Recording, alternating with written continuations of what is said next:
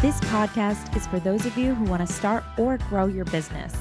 You inhale everything you can about improving your mindset and may even have the action plan. But what's getting in your way every time? It's those damn human emotions. I'm Jessica Lee McKinley, life coach for millennial entrepreneurs and your host of the What's Happening podcast. Hi, Hapsters. Happy almost Easter, or happy belated Holy, or I think there's some other holidays going on. It's such a holiday type season. Spring break, spring break.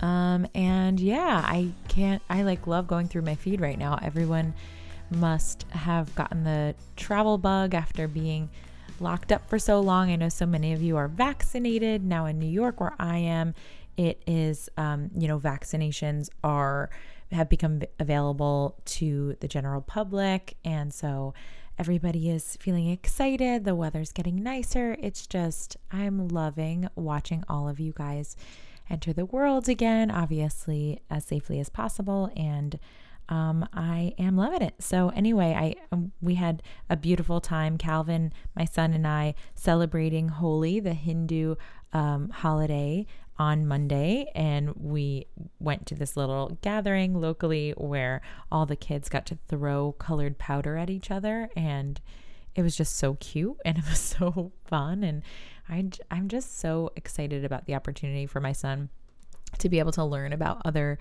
traditions and holidays and cultures um, right in our neighborhood, because I did not have that experience growing up at all. I feel like Uh, Long Island and where I grew up is a little bit flat culturally, and uh, it's starting to really, you know, expand, and people are starting to, there's just more and more opportunities to learn and to grow and to be exposed to all of it. And it's so fun. I, I just enjoyed it so much. So anyway, that's just a little behind the scenes of what was going on in my week. About to drive to Philly to my brother's to celebrate Uh, Easter with my family, my parents as well, and uh, my boyfriend and my son, and I'm just, I'm so excited. So anyway, before we dive into the topic, let's shout out the Hapster of the week. I know now my Hapsters are just listening to these episodes just for the first five minutes with bated breath to know if it's them.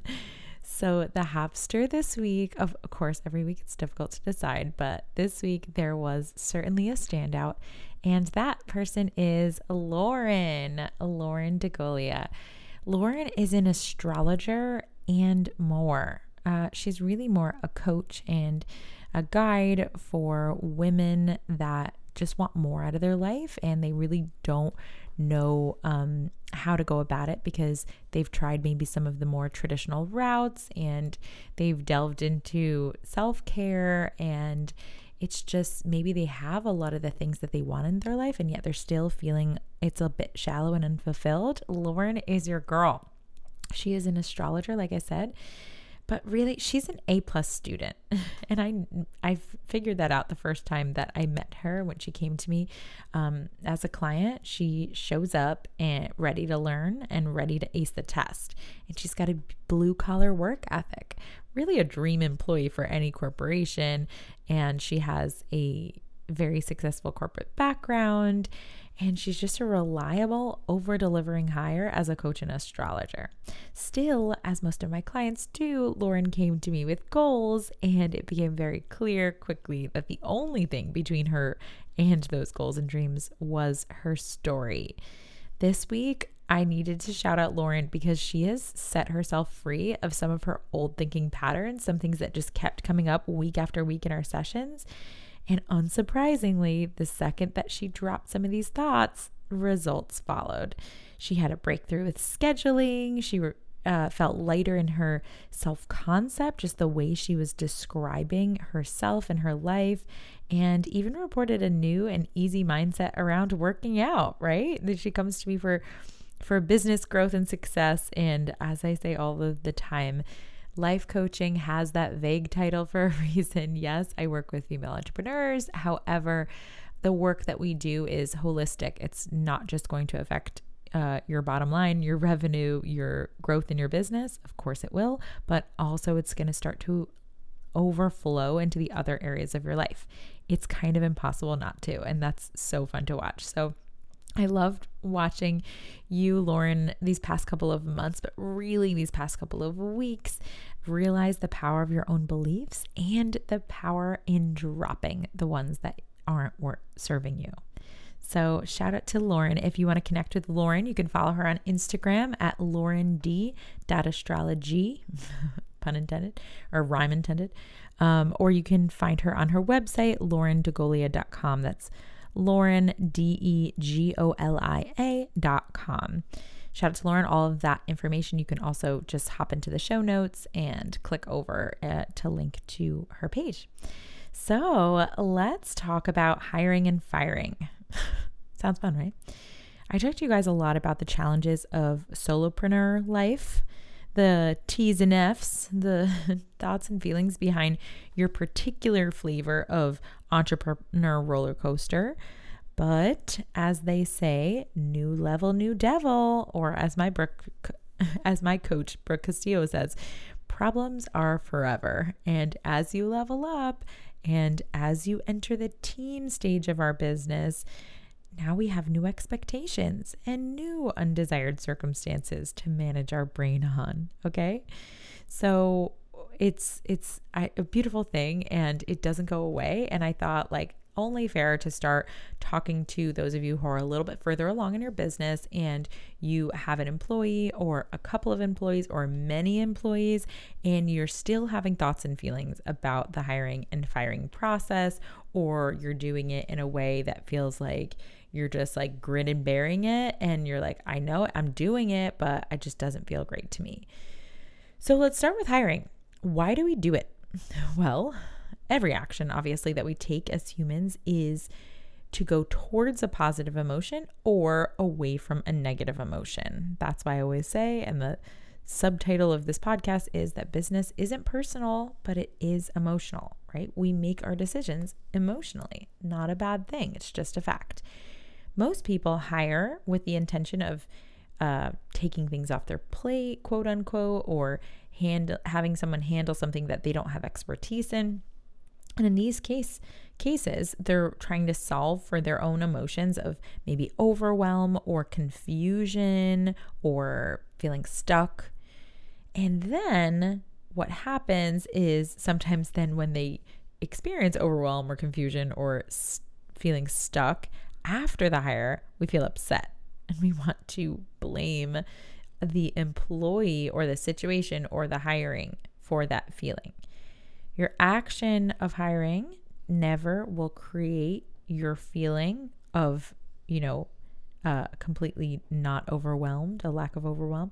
And it's your thoughts that create those feelings. Okay. So I wanted to compile a couple of questions that actually have come up in my one-on-one coaching about hiring, and then just give you insights into how I answered those questions. And then we're going to do the same thing with firing. These are literal questions that my clients uh, over the last two years, some of the better ones, better questions on hiring and firing, have asked me, and some of the insights of coaching that we've done. So number one, what if I can't afford to keep them on? This is a question that I get all of the time. It's probably the most common question I get when it comes to making our first hire, right? We're like, how do I know if I can afford them? I'm scared to make the move because what if then I can't afford them, right? A lot of the the reasons we're hiring people is so that we can get back in our zone of genius or do more work that will generate revenue.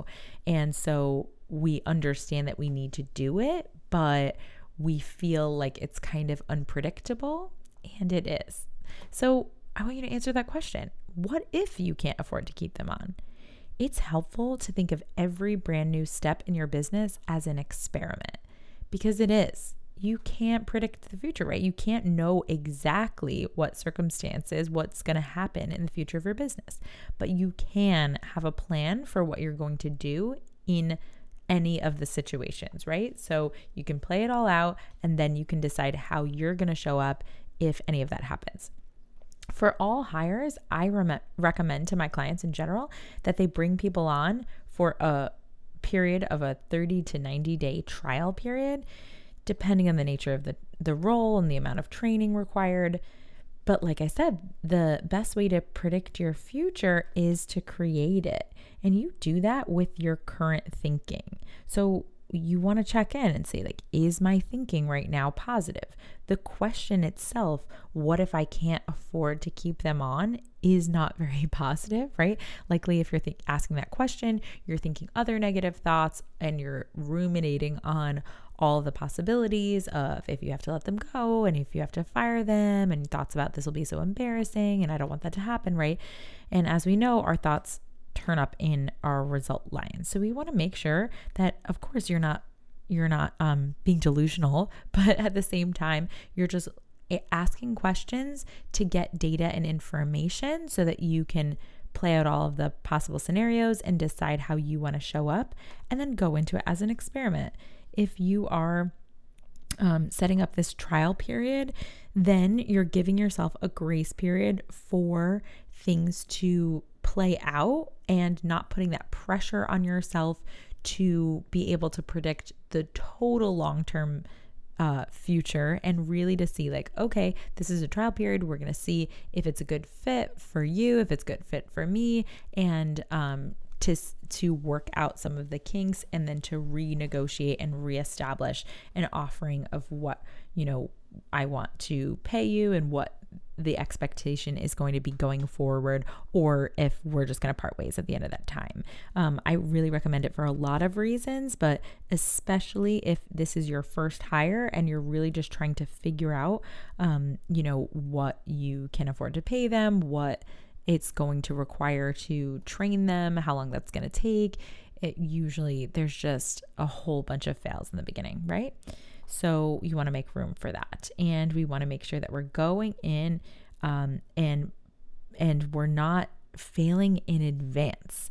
Failing in advance is what you're doing when you just fail to decide, right? And failing to decide and hesitating and prolonging and procrastinating on hiring someone is just deciding to fail in advance. Because if you're asking the question, what if I can't afford to keep them on? The answer would be, well, then you'd be right back to where you are right now, with no staff and no help. So really, worst case scenario is exactly what you're in right now. Um, and I think that that is pretty ironic. So question two, what if my current employee expresses interest in the new position that I'm hiring for, but I'm not sure if they'd be a good fit, or I don't think they would be a good fit?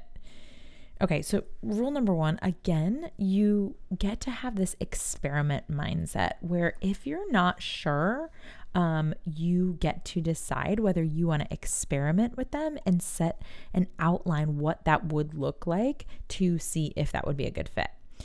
But number two, before you can even decide if that's a good idea, you need to be really clear about the role, what it requires, who would be the perfect fit for yourself and for the staff, because the clearer you are on what those expectations um, would be for this new position, the clearer you can be with when this uh, current employee reaches out and is like, oh, you know what? Like, I would love the opportunity a lot of times to make more money, right? If the new position is like a more advanced position um, and they're someone that you hired kind of either as an assistant or as, you know, a general staff member, um, that's more, you know, really a tactician rather than a strategist. We're going to talk about that in a second. Um, then you want to point out the reasons why, um, you know, you have, were p- thinking that this would be a better fit for someone else, right? You want to just like be very crystal clear about that. And then the other person can say, you know, I actually think that I could do this. And you can decide whether you want to give them the opportunity to potentially rise to this occasion. Um, so number three here is you need to make sure when you're defining roles um, that you're hiring for, that you're clear whether you're looking for a tactician or a strategist. So a tactician is someone whose core competency is to come in and execute on a process. And they are usually a little bit more detail oriented. They come in, they don't necessarily um, have it much ambition to uh, necessarily create the process. They just want to come and they want to deliver it. A strategist, on the other hand, are usually higher paid positions because they have to do a lot more thinking, right? A tactician is someone who comes in, doesn't really have to do much, um, you know, critical thinking. They just come in and they execute. That doesn't mean that they're not hardworking and that they don't have to have, like, you don't have to have high standards for them. Of course you do, for every employee that you have. But a strategist um, is someone who is coming up with the process and then also in some cases executing on it, or they're coming up with the process and then delegating um, and managing the other people that are going to be that, that are tacticians, right? So um, if you are now this, this second role is a, more of a strategist position, and you've hired a tactician and they were doing really well in the other position, it might just really not be a good fit. Um, off the bat, and you might not want to take that chance. But again, you can explain that to the person and then let them decide if they want to apply for the position. And then ultimately you can decide if uh, they're the best fit out of all the people that have applied. Um, so it makes it less emotional, and you get to really just get down to neutral and just say, like, these are all of the facts and that's the best fit. Next is create clear policies for success. Like, within this role, you just want to make sure that um, the path to success for this role is, like, crystal clear. That way um, you can make the decision um, based on, you know, they, you can make the decision together based on whether or not they think that they would be able to deliver on those things.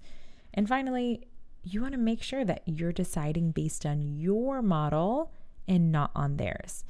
The way that my client phrased this question of what if my current empl- uh, employee expresses interest in the new position, but I'm not sure if they'd be a good fit, makes me think that really I would ask them, like, it sounds like you don't think they're a good fit, but for some reason you feel bad about that because sounds like they're Uh, living in their model. They feel bad. They think the other person will be disappointed, will feel defeated, and they don't want them to feel that. And so they're trying to solve for that and making the decision out of people pleasing rather than out of what's best for the company. So you just want to make sure that you're in your model, you're getting to neutral, you're very clear about the role, about the person, you're giving clear path to success, and then, you know, you're just making the decision that makes the best most sense for the business, period. Always, right? Okay. Third question about hiring is, I want help, but I want it to be done right. So I always end up doing the things myself. I'm scared to hire someone because I don't want to pay someone to do it. I don't want to pay someone and then do it, end up doing it myself. So I get this one a lot, right? Especially for those of you who are the type A perfectionists and really feel like if you want to do anything right, you have to do it yourself, right? Everybody always just messes things up. What I call that is really just sloppy management and sloppy planning.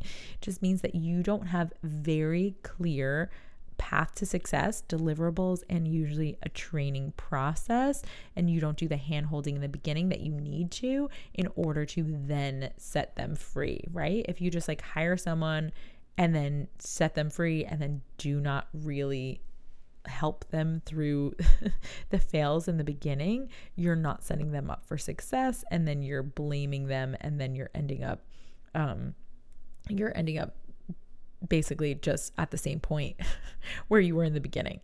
So growth requires room for failure. So as you did in the beginning of your business, you failed until you learned how to do some of these things. So your employees need a little bit, depending on the position, um, a lot of these roles that you're hiring for will need a little bit of wiggle room for them to learn and fail. Um, and as long as you're giving guidelines for, you know, how much room they have to fail and what you expect them to uh, do when they do fail, right? Learn from it, document it, ask questions, um, and then not continue to make the same mistakes over and over again. Um, and you should be putting the onus on creating new policies and guidelines after every fail that they're um, experiencing as well, right? If there is a communication breakdown, you implement a new policy so that it doesn't happen again, right? And so there needs to be room for that. Also, having clear goals and projects and a clear plan for success, like I mentioned before, is crucial, right? If you don't have these things, maybe it's not time yet to hire someone. You want to just make sure those things are ready. And if you're saying that I don't even have time to create those things, another option is hiring an onboarding manager. I actually did this with my assistant and my bookkeeper. I hired an onboarding manager at the same time as I hired those two so that she could kind of be in charge of helping me figure out the best way to set an agenda, the best way to communicate with them, the apps to use, to share my passwords without actually telling them my passwords, all sorts of things like that. And an onboarding manager can be an amazing hire as you're hiring so that you end up saving money on um, the long term. It just makes the process smoother in the beginning, right? Um, and they have all the questions. Your onboarding manager should be able to outline all of your goals and your questions and ask you what all the questions so that you have it outlined perfectly for your staff. So you don't have to take that time thinking, did I cover everything, right? Onboarding managers just have that um, specific expertise. But if not, if, if you're not quite there, then it's really great to have a clear delegation process. This is something I teach all of my clients. It is so important. We teach it so that there's zero loopholes for delegation. Most of my clients that do have staff complain constantly that they tell their client, their uh, employees what to do, and then they don't do it or they don't do it right. And I'm like, I can almost guarantee you, you're not delegating properly and clearly, because when I delegate something, I know very clearly whether it was my fault or their fault that it did not deliver appropriately, right? And so this is what I recommend. A couple questions. You want to decide what and communicate what is the result that I want created, not what do I want you to do, but what is the result that I want done and by when. So results with a deadline. Whose job is it to create the process, right? So again, in some of these roles, it might be obvious with a tactician, right? You're creating the process for how they're going to do it and you're giving it to them and they're just executing, executing on it.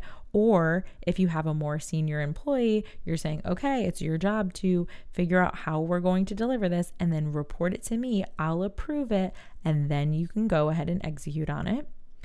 And then step four is, if it can't be done, what is the protocol for changing the plan? If it's if the result is not going to be delivered by the deadline, whose job is it, like namely the employee, to come to you by when to inform you that they will not be able to deliver the result because of X Y Z, right? Because of Y, and explain why.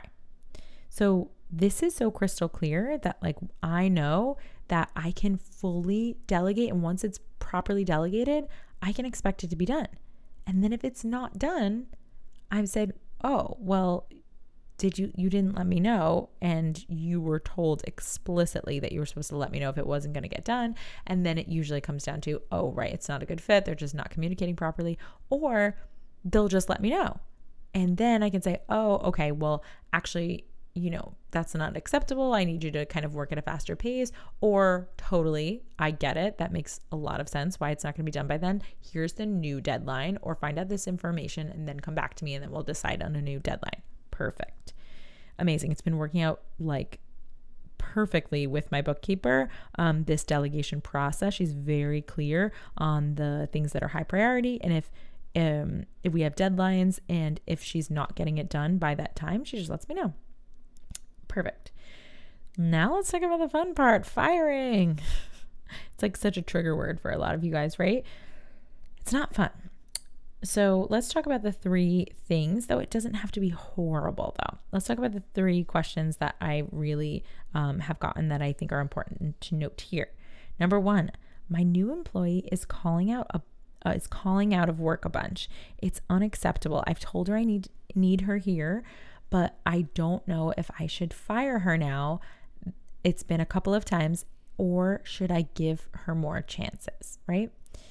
So number one, it's our job to be crystal clear on the path to success. I've said this time and time again in this episode, and the policies and the consequences to breaking them.